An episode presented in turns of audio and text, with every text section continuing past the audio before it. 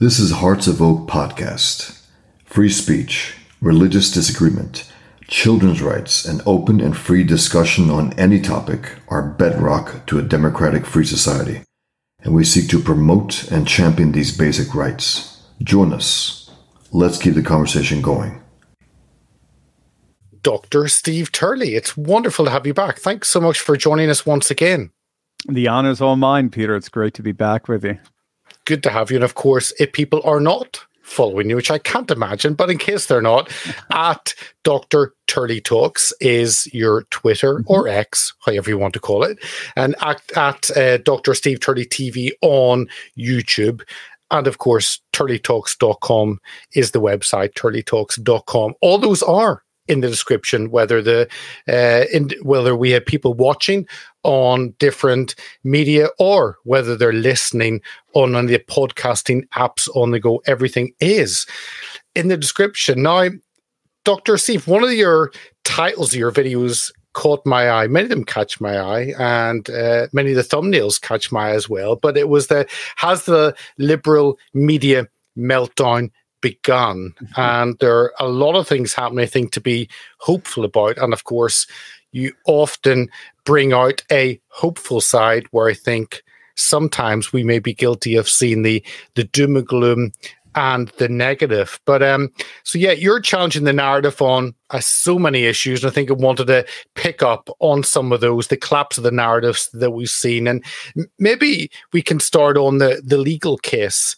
against President Trump, yeah. and obviously this is to make sure he does not run because he is the biggest threat to the establishment. Right, right exactly. Um, and that seems to be unraveling. Do you want to maybe uh, let us know uh, again? Half our audience is US, half is the UK, but let us know what's been happening on that legal side. Yeah, it's it's absolutely fascinating. So, you know, there's been several indictments against President Trump, but the main one, the one that's kind of leading it all is what's known as his J6 indictment, his an indictment for uh, supposedly criminal behavior uh, in a deliberate attempt to overthrow uh, a Democrat election on January 6th, where our um, electors are uh, certified and legitimated by Congress uh, we we go by an electoral college here. So, you know, you need 270 electoral votes to win. Every state in our 50 states has a certain number of electoral votes. And then you send electors, 270 of them, you win. That's basically, you, you send them to Washington, D.C., they get confirmed, they get uh, certified, legitimated by Congress. And you win. And uh, there was a debate uh, back uh, a few years um, when this was happening is whether or not the vice president, as the presider over the proceedings, could actually reject electors uh, largely because of ongoing controversies in their states, or whether or not you could send alternative electors uh, based on those controversies from your state, and then the vice president has uh, leeway. He has some some freedom to determine which electors is going to be is going to recognize. That's all just part of the debate. The I think it's relatively settled. I do think as precise we do have it historically. It's been a it's been uh, over a hundred years, but we do have some precedent where the vice president can come in and uh, exercise some some, uh, uh, shall we say, uh, judicial uh, privilege in determining which electors he's going to receive or send back, and then have the state work out the issue and then come back at another date, say, you know, January 18th or whatever, just set an arbitrary date for those states to work out whatever uh, election controversy is- issues they still have that uh, play out.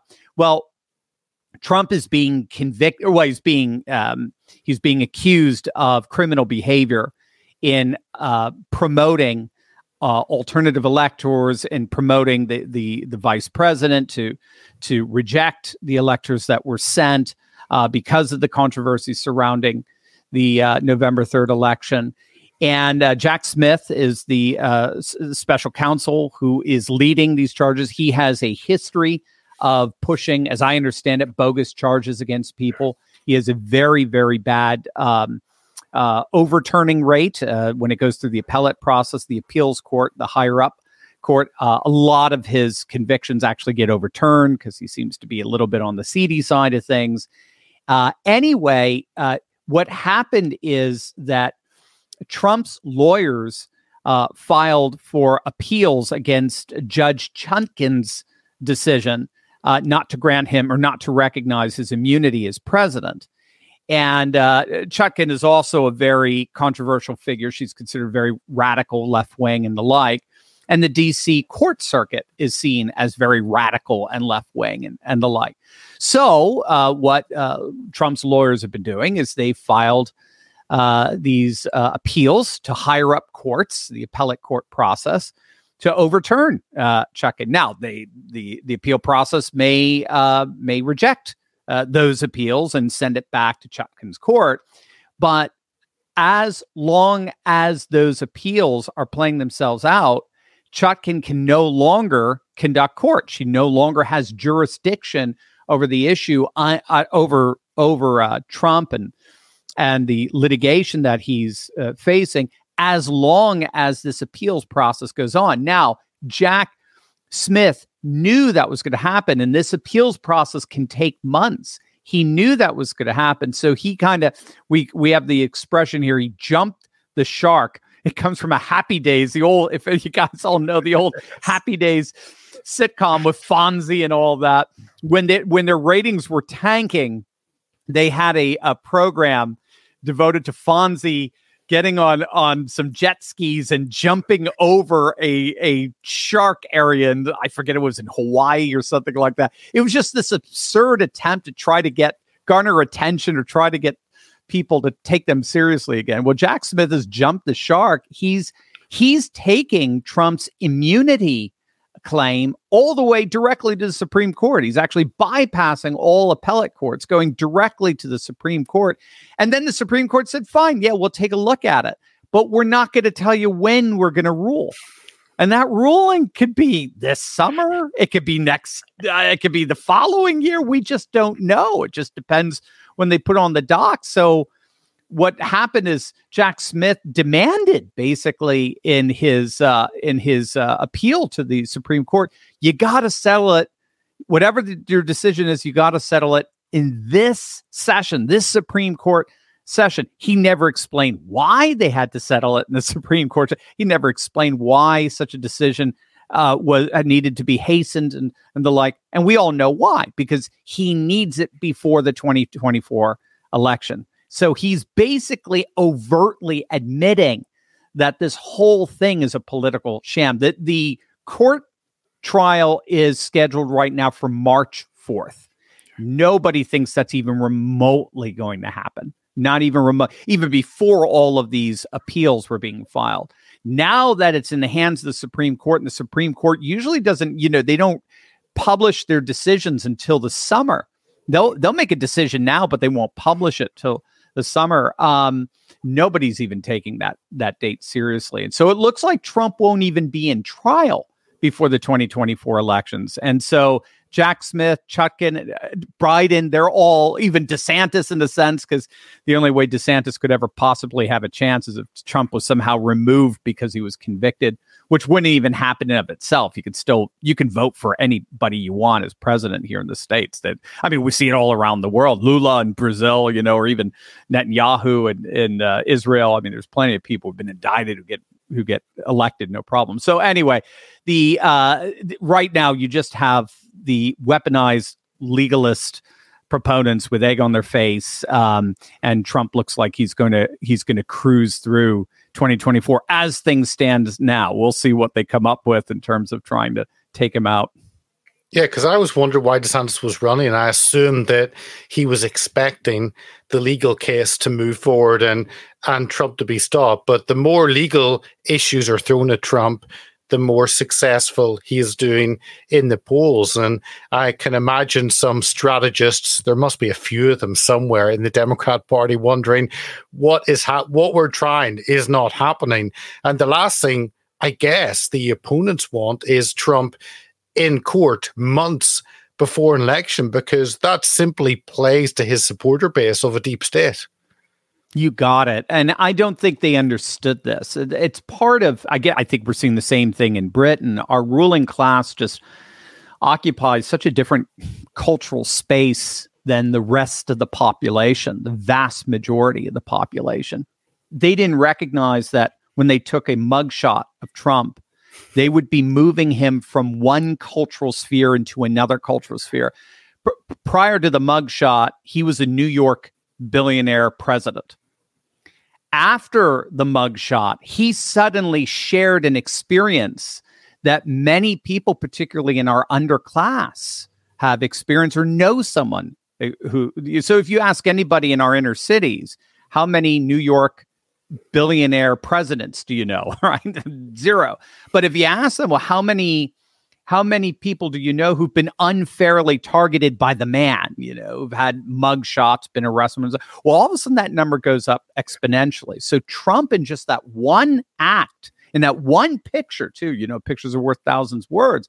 In that one act, the deep state, where they recognized it or not, moved him from one cultural space where he's actually, in many ways, very much removed and aloof from your average citizen to another cultural space that has tremendous amount in common with your you know your average citizen. So that's where that's where the populism starts to kick in. They don't recognize that we're going through a legitimacy crisis right now.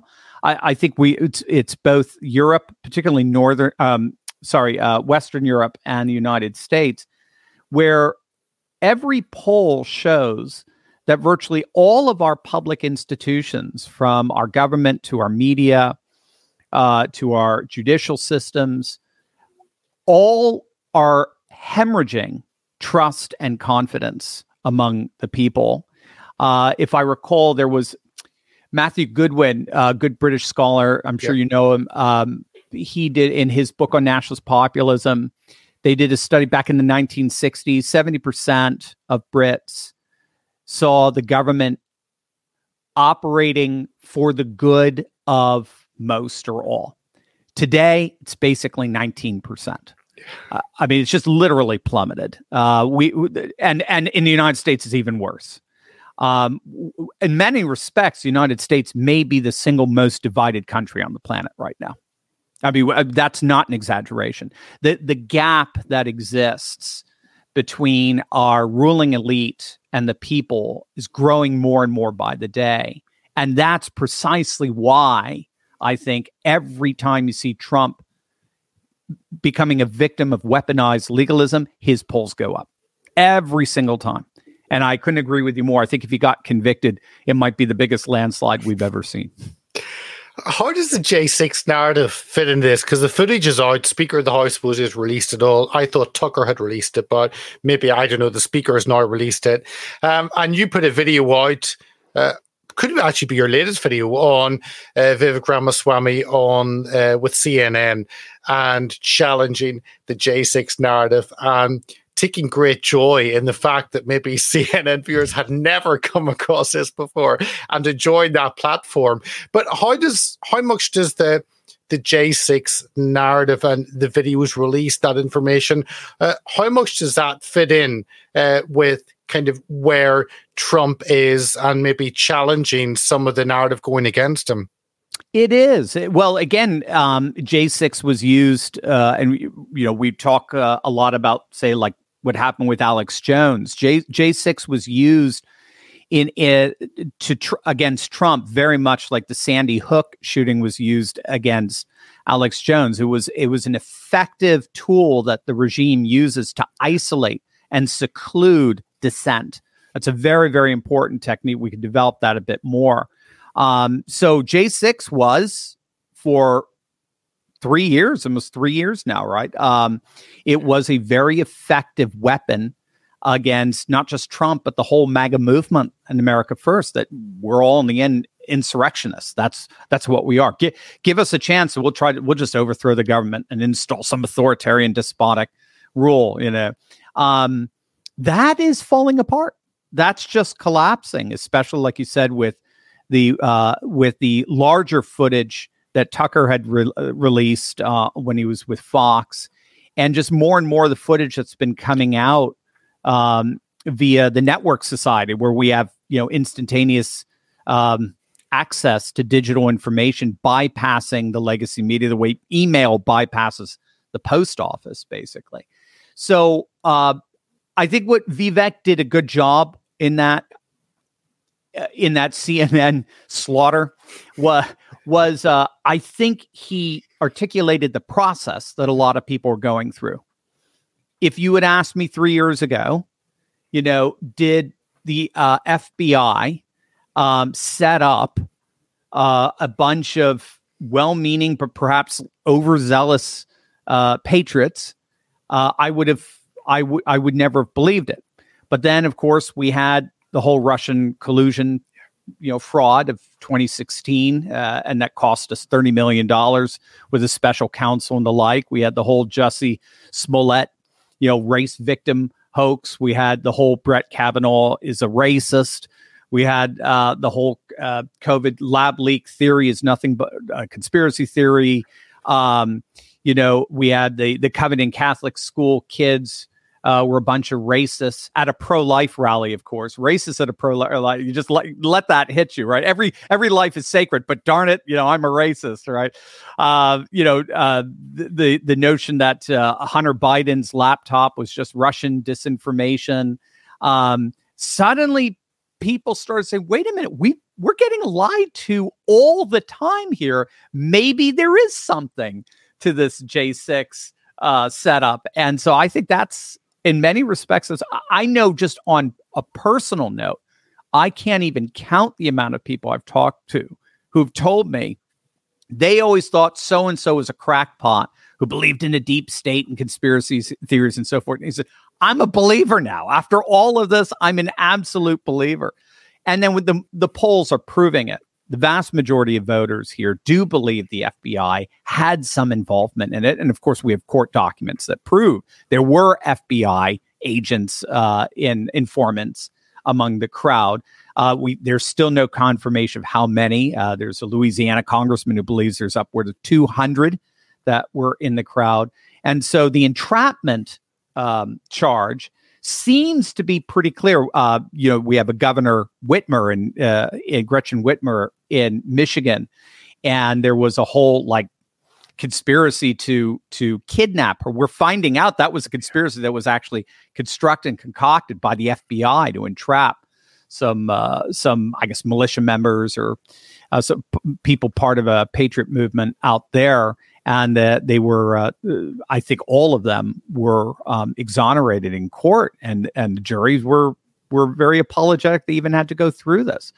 So more and more people recognize yeah there is a deep state that does try to entrap its citizens in, in a manner comparable to a banana republic. And now you have a president former president uh, who's the the chief uh, uh, opposition candidate who's being you know literally trumped up with uh, with bogus charges, and um, and they're recognizing something's not right here, and the delegitimation continues to uh, go on. Uh, that's the key. I think the division in our nation grows with every passing day. And you've done a, a number of videos on Biden's poll ratings. Um, I mean, you've got years worth of footage, basically. If you look at those poll numbers, uh, dropping, dropping. Obviously, everyone says, "Well, it's the economy, stupid." Generally, that's what hits uh, election chances. But then, with everything else uh, coming in, along with Biden being not knowing what day of the week it is, never mind where he is, being led off stage. Um, can how do all those factors play? Is it simply inflation, uh, or is it all those other factors that are playing into those? I mean, horrendous poll numbers. Yeah, no, I, I, th- I think so. I think you set that up well. I think something much deeper is going on. Again, Matthew Matthew Goodwin, I think, caught it uh, very well in his book on national populism. Uh, if people haven't read that, yeah, that's a that's a. I, really, I went to his book launch. I loved it. yeah, yeah, it's it's Ma- Matthew's. I, I, I don't know if you've had him on your program. We got to have him on our our, our respective programs because he is really. And he and he's he's well, I should finish my sentence. He's really doing excellent work, and he's he's bearing a lot of criticism from the woke a- academic world that says you're not allowed to even think in the categories. Eric Kaufmann is another one at the University of London, uh, Canadian expat out there. Yeah, I um, Matthew would call it a, a realignment, political realignment. I, I think it's absolutely right. I think you're seeing the very, uh, very same same things happening both uh, across the pond, uh, both sides of the pond uh, back in 1960, 50% of the British population ascribed very strong loyalty to one of the major parties, you know, either Tories or, or Labour. Again, that, that that figure today has dropped to like 10%. I think it was like 13% exactly. Just a huge, huge drop. We're seeing something uh, comparable uh, here. What's what's happening is that because both parties, in, in our case, Republicans and Democrats, are are just perceived as just occupying just such a different cultural space from their constituents. It's opening up opportunities. I think it was Eric Kaufmann who actually refers to them as bootleggers. It's opening up opportunities for bootleggers, right? So a bootlegger, you know, just for just we're all clear is you know, here in the states, we ban we banned uh, alcohol for a while during prohibition um, and uh, and uh, bootleggers were the ones that provided alcohol in the black market for people who who wanted it. When people want something, but the government isn't providing it, they're going to go and look for bootleggers to get it. What we're seeing all throughout Europe all throughout Europe. Uh, 300% increase in nationalist populist parties just over the last 10 years. And they're winning, right? You guys are no longer in, in the EU because of a bootlegger. We're seeing bootleggers rise up. We're seeing third, what I like to call third party candidates. Eh, that is outside of your center right, center left parties rising up and giving the people, voicing the concerns of the people. I mean, you just had that amazing election in the Netherlands a couple of weeks back with Geert Wilders. I mean, I ne- I honestly believe there was a time I thought he could pull it off back in 2017. I think it was the last major election, or it could have been at the tail end of 2016, where he's really, really close. And then Mark Rutte ended up basically stealing his platform, and and they they were able to point paint him as the extremist and blah blah blah. Uh, that's those days are done. Um, people see the establishment as the extremists because the establishment refuses to represent their values, interests, and concerns and continue to represent the values, interests, and concerns of the elite ruling class. Again, I think it was Matthew Goodwin. There was some, uh, I'm going to fudge the data. I don't have it exactly in my head, but there was a Chatham House, uh, you know, the, the think tank um, study that found that it was something like 60, 70% of MPs believed that uh, that immigration is always good, whereas only about 20% of the population, the voting population, believe the same. So the discrepancy between the worldviews is so dramatic. What we have to understand here in the United States, Trump is a third party candidate that won a major party nomination. He's not a Republican. He's not a George W. Bush. He ran against George W. Bush. He ran, and you're seeing it now with Nikki Haley and Chris Chris Christie. Sorry, I always say Krispy Kreme. We have a donut shop here called Krispy Kreme. So Chris, Chris Crispy. We or we also call him Taco Bell. Uh, uh, you know, I we're, sorry, we've all been Trumpized here. You know, but um, he turns everything into a WWE match. But um, yeah, he. You know, Trump is running against the establishment, Republican establishment, every bit as much as he's running against the Democrats. He's a third party candidate who got a major party nomination. And so you can't, in my opinion, a real assessment of what's going on can't limit the dynamics solely to the economy. You have to see this radical realignment happening as well. And that's what we're seeing. We saw it in 2016 with the white working class who had always voted Democrat in every single presidential uh, election uh, since 1988. Um, Iowa, for example, voted for Mike Dukakis back in 88 when George Herbert Walker Bush got over 400 electoral votes. They were one of the 10 states that uh, voted for Dukakis. Well, today, as of 2016, they're, they're now voting 10, 20% for Trump.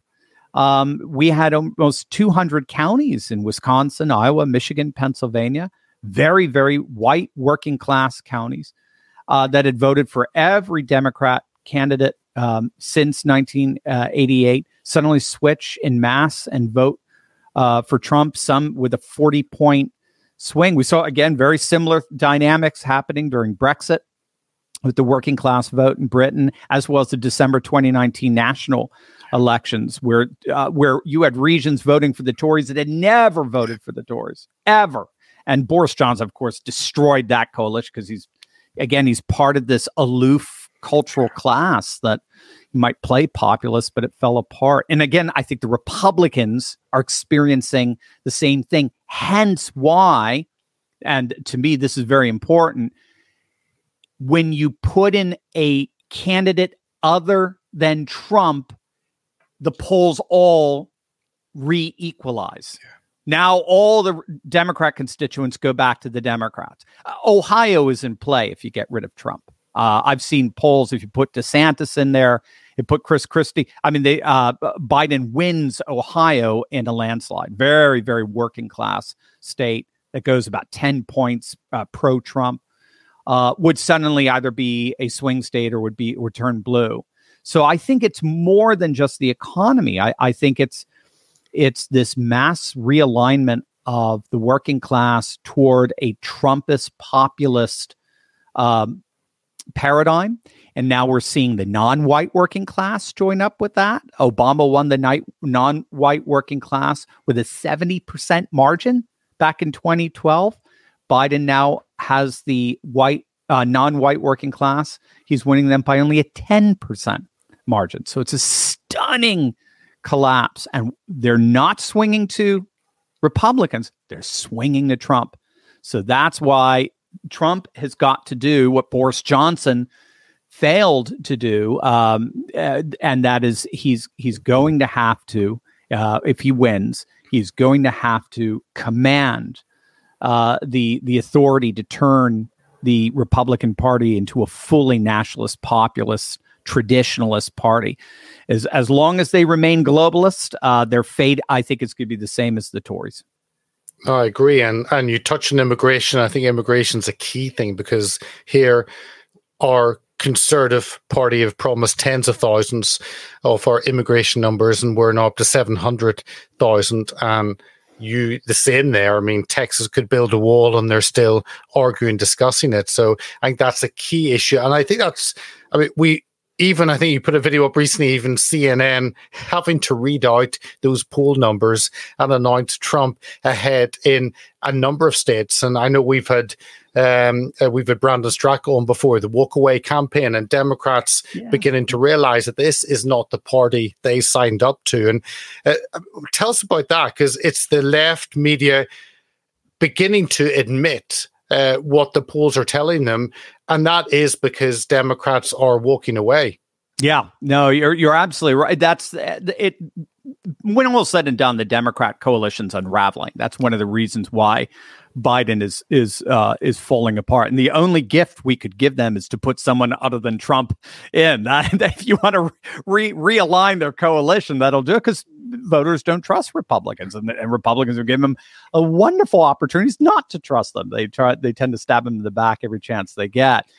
Yeah, we have um, we've had a couple of some uh, sort of really impressive studies of late. There was something called a split ticket analytics uh, study that was a that was a meta study of uh, national uh, trends going on politically, and then uh, Democracy Corps did more of a micro uh, study of late on just the battleground states. So again, because we're an electoral college, just we're all clear because we're an electoral college system you know, uh, forget California, they're going to vote uh, blue. Forget Texas, it's going to vote red. Florida's going to vote red. You know, blue states.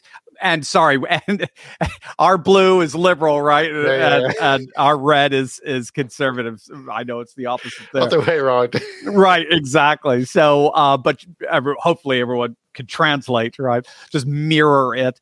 And uh, so for us, it, it comes down to about seven purple states, right? So that'll work. Seven purple states. They could go either way. And uh, what is so fascinating is, particularly in that democracy corps study, is they really looked at the the battlegrounds. And that's what we try to do in our polls. We try to look at what's going on nationally, some national trends, but then you're going to have to drill down and see if those trends are corroborated and what's going on in the battleground states because because Biden could be doing great nationally. He might be up to three points in a poll, but that's only because the poll is skewed more to the population centers in LA and uh, San Francisco and, and New York and Chicago. They're going to vote blue no matter what. The question is, what's going on in those purple states? And when you look at the purple states, it really does look like the Democrat coalition has unraveled um, when they look at uh, when they when they divide up their voter demographics and they look at Gen Z and millennial voters, when you break them down by race, so you get really nitty gritty in the demographic breakdown, Gen Z white voters favor Trump by 30 points. It's stunning. Now, these are, you know, these are more or less your under 30 voters to make it simple and millennials I think are between 30 and 40, something like that. So you're so so Trump is winning the white Gen Z vote and again overwhelmingly by 30 votes. The white millennials are voting for Trump by 20 points. Uh, Latino voters in the battleground states, Trump is winning them. He's winning them by three points. Nationally, it's Biden by around five points, but that represents a 20 point decline from 2020. Um, when it comes to blacks, this is probably the most astonishing number. Uh, Trump right now has black support. Even the New York Times has admitted that no Republican has seen in half a century. He's up around 20 points. Um, it, it it's just we haven't seen this with any Republican uh, candidate. Uh, Biden right now nationally, uh, he's winning the black vote by with 52% of the vote. But that's down 30 points from 2020. He won the black vote far, far above that, around 85, 90%. So Trump is seeing black support like we've not seen before. Women, I mean, um, the battleground uh, polling shows that Trump actually has a 25 point lead among not just white women, but even unmarried white women. It's the unmarried. We married women tend to vote Republican in the United States. They tend to be much more traditionalist. It's the unmarried women that tend to be the the Republicans' women problem they talk about. Unmarried white women now are with Trump by 25 by 25 points. We're even finding that he's within hair's breadth of winning the college vote, the, co- the, those with college degrees. So in the United States, I'm sure it's in, comparable in Britain. There's a tremendous political difference between those who who have college degrees and those who don't, so-called working class. And working class right now are just overwhelmingly voting Trump and are increasingly voting Republican, whereas the college degrees tend to overwhelmingly vote liberal. They kind of got what we say they got woke, you know. That's not going on in 2024. Now, Trump, Trump is even leading actually among women with college degrees, white women with college degrees. Uh, it's just it, so we're seeing, in effect, the Democrat coalition just unravel right before our very eyes. And now, yeah, you have articles coming out on CNN uh, saying uh, Joe Biden has an electoral math problem. Just bl- blatant. I mean, it's a it's it's it's a nice way of saying he can't win as these polls are playing themselves up because it's not that Trump just has leads in these battleground states. He has leads that are far beyond the margin of fraud, which is around one or two percent. You can play around with the vote up to about one or two percent. Beyond that, there's really there's there's you know you you've exhausted all the precincts that you can suck out some extra votes from. So he's winning by four, six, eight, 10% in these battleground state polls. And there's just, they're freaking out. They know they can't do 2020 again with the, the massive mail in uh, uh, ballot campaign that they had. Uh, so they're left to the weaponized legalism to try to take Trump out through through a conviction. But like you said earlier, convict him as things stand with with this process of delegitimation, his poll numbers are even going to go higher. Well, you th- that's the meltdown on the on the political side and the legal side, and a, a massive part disseminating information is the media. And uh, you've done quite a bit also on the on the meltdown in the media, that specifically the the woke media. I think nothing signifies that more than Alex Jones going back on X or Twitter, yeah. uh, and Musk said he would put it out to the polls. Uh, here in the UK, we've seen our most uh, probably high profile controversial figures would be Katie Hopkins and Tommy Robinson, and they have both also been reinstated to Twitter.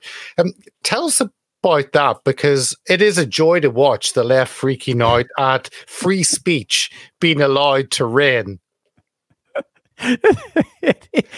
yeah, and just just let that hit you, right? Just let the a free press, a free media is freaking out over free speech. It, it's, I mean, what's up is down, what's down is up. Um, yeah, I well, I think we all know what they're really freaking out about, and uh, they're they're they're they're finding their mechanisms, uh, their tools of social control uh, being wrenched away from them. Uh, they are ultimately upset that Elon Musk is effectively disrupting one of the uh, regime's most important tools of social control, which is the establishment's ability to isolate dissent. It so silencing dissent seems to involve two things, and I've, scholars have, when you read scholars of censorship, they focus on these two dynamics quite often. I, I've I've found this very very fascinating because we all focus on one dynamic, and that's the censorship proper, knocking somebody off the platform. We saw that with obviously Katie Hopkins and Tony uh, and uh, Tommy Robinson alike. We saw it with with uh, Alex Jones. Uh, just you remove the microphone. That's it. You turn off the microphone, get knock them off. Problem solved, right? Well, scholars have noticed when you go all around the world and you look at censorship uh, uh, techniques uh, from authoritarian governments, no, they know that the person is popular enough. You could turn off their microphone, but they're still going to have an audience. You can still have public meetups, right? E- email lists, direct mail, whatever. There's all kinds of ways you can still drum up social dissent uh, if the person is popular enough. So that's why it can't just be the censorship proper. There's another step to this. And authoritarian regimes use this all the time. It's what uh, leftist dissidents like Noam Chomsky refers to as uh, manufactured consent. And this is largely the role of the Western media. This is what the this is the the this is the role the Western media has been given, as it were, uh, by the establishment, or is or is carved out for itself by the establishment. What our legacy media does here is they put forward a uniformity of not narrative. Doesn't matter if you're looking at ABC, NBC, CBS, or, or, or Channel 4, BBC, or whatever. It doesn't matter what you're looking at. It is a uniform narrative. Everyone is reading off the same script. That's very important because if everyone is reading off the same script, no one person is saying it. That's very important, right? We, our founding fathers had a saying um, that uh, we need to hang together or else we're going to hang separately as they were going against the crown, as it were. It's, and that's very much the principle. We need to hang together. We need a uniform message. And that way, no one person is saying it. We're all, we're all saying it. And that uniform message Noam Chomsky uh, did a very, very good job in, in analyzing this. The uniform message plays, it always plays off of pre existing sentiments, pre existing loyalties, prejudices, whatever you want to call them. But the key is that the narrative, the uniform narrative, manipulates those pre existing sentiments in such a way that strengthens the power of the regime. And that's exactly what they did to Alex Jones. The, the media unilaterally depicted Jones. And again, that's the key. Unila- everybody is saying it. He's a crackpot. He's a crazed conspiracy theorist. he he's a threat to democracy. He's a Putin stooge. Um, he wants you know uh, he wants you to poison yourselves in the midst of a of a pandemic. And uh, the the the the piece de resistance. He is a cruel harasser of parents mourning over their murdered children. That was the the Sandy Hook Elementary School shooting, actually, which happened about 15 minutes from where I, I grew up uh, in Connecticut. So the key here is that the uniformity of the media's message deliberately creates, it aims to try to create a massive us, we the people, right?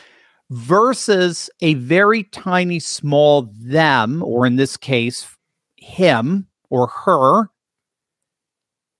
And the reason why they're doing it massing that kind of support, ironically, playing off of our sensibilities of poor parents who are mourning their kids and so on. The reason why they're doing that is to silence any and all dissent against the regime. So that's the key. It's not just the censorship. That's bad enough. But again, if the person's popular enough, they'll find other ways of reaching people. No, no, no. Manufactured consent is the means by which you si- is the means by which you destroy that popularity. The, the media's unanimous narrative that deliberately seeks to isolate and thereby silence any and all dissent from the regime is is is its principal tool to increase its power and its manipulation. And so I think that's why I think we found that's why it worked. It seemed to for so long work so well with Alex Jones. He seemed to have been pushed off the stage, and Tommy Robinson seems to have been pushed off that stage. Again, it's not just the microphone that got silenced. They pushed people didn't want to be associated with them anymore because of this uniform narrative that plays on our sensibilities in such a way that exploits them to increase the power of the regime. That's the key. And so what did Elon Musk do? he he he provided a a massive communication network platform that invites these personalities back and thereby disrupts the unanimity of the media's narrative and destroys their ability to isolate and seclude dissent. That's the key, I think, to the significance of what Elon has done. And notice now what they're doing to Elon. it's, oh, yeah, but it's um, the same thing. It is, and and me to finish off on this, you've got the schizophrenia of the legacy media. I mean, I saw uh, Piers Morgan in the UK was interviewing Zuby, uh, the rapper, and they were discussing Alex Jones, and Piers was saying, "Well, how dare you? How can you have Alex Jones on Twitter?" And they're arguing about whether you could or not. But then I think back, well, Piers Morgan had Alex Jones on his show maybe six months ago, eight months. So he's happy to have him on his show because the left realize it's a boost of. I mean, the left must have been, the media must have been so sad whenever Trump didn't turn up at those primaries because it does boost that rating. And going into election year, they want Trump, but they don't. And it's the same thing the debate on on the social media. I mean, Twitter actually being free, that is it is a game changer. Not that Twitter is where everyone finds it is part of society, but everything else, you get TikTok, you get so many avenues of information, and I think I'm curious to see how those play out in an election year with the main, the the mainstream media being desperate to get a glimpse of Trump for their ratings, but the the new media, the Twitters, actually opening up and and free speech reigning. Yeah, you're absolutely right, uh, Peter. There's there's this uh, we talk about a lot on the channel the, this phenomenon known as the network society. Um, we're we are moving into a, a, very quickly, if not, we're already there. I think in many respects, uh, we're in a whole different we're in a whole different social order in many ways. So, but back in the day, social order was often uh, deter- was primarily determined by proximity and so uh, in the 19th century, uh, early 20th century, it's where the great cities, industrialized cities, uh, uh, amassed, and and then we had a whole media world rise up around them. You know, uh, from the Washington Post to the New York Times, the Philadelphia Inquirer, the L.A. Times, the Chicago uh, Tribune, the London Times, the Wall Street Journal. They they all revolve around these massive population centers because if you wanted to go anywhere in the world for like you know if you want to go up the social ladder, you had to be where the action was happening. If I want to make it in country music, I had to move to Nashville. Or if I want to make it in finance, I had to move to Wall Street or London. If I want to make it in gambling, I had to move over to you know Las Vegas. You had to be where the action is happening. We don't have to do that anymore. you know, the most one of the most famous um, uh, singers right now uh, is Oliver Anthony. You probably seen the Rich Men North of Richmond, yeah. yeah. And Oliver Anthony became this massive, massive country music hit, not by making it big in Nashville, right? Not by getting signed by any kind of New York record executive. He made it big because of a camcorder and YouTube, singing in his backyard in rural Virginia. And he ends up on the Joe Rogan show. exactly, exactly. Who again, and you just could keep pushing that. Who again is an independent content creator, yeah. totally independent of any kind of major network and so forth. So what we're what we're living in the midst of now is the recalibration society, not around proximity, but around networks. So all you need is access to the network, namely the internet, just like you and I are doing right now. Uh, we're across the pond from each other, and yet I feel like I'm closer to you than than somebody just uh, ten feet away from me over here. Um, we now have access to what's going on irrespective of proximity. You don't have to be where things are. You just have to tap into what things are, as it were. And what does that mean? That means now we all have access to disestablish, decentralized digital information instantaneously. We don't need a legacy media mediating it for us. They don't have a monopoly over that information anymore.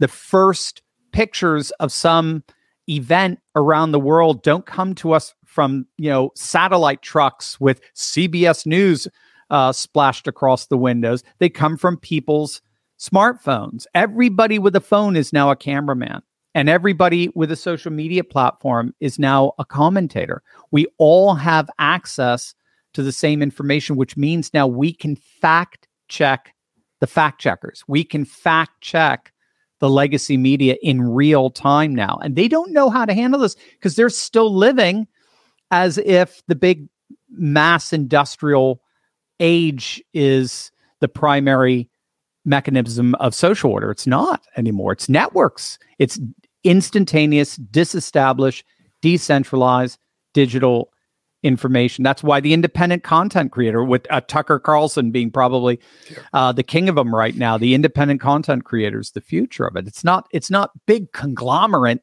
media corporations like Fox. They're losing popular. Uh, they're losing uh, viewers. CNN is losing viewers. MSNBC is losing viewers.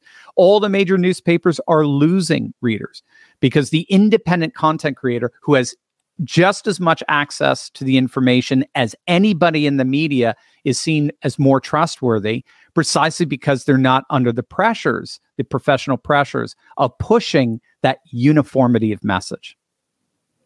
Absolutely. And that Tucker Carlson network will be one that we are all watching, intrigued at what comes out of that. But uh, Steve, thank you so much for coming. I love just picking off some of those uh, videos that you've touched on, on on the meltdown on those different sectors. So thanks so much for coming along and sharing your thoughts on those. Oh, thank you, Peter. It's always an honor to honor to be here. I, many of your viewers may know I got my doctorate across the pond at Durham, and I always always love uh, visiting with uh, my uh, my British brothers. So thank you, sir. If you like what we do, sign up to our mailing list, donate, share, and subscribe to our many platforms at heartsofoak.org. Thank you for listening.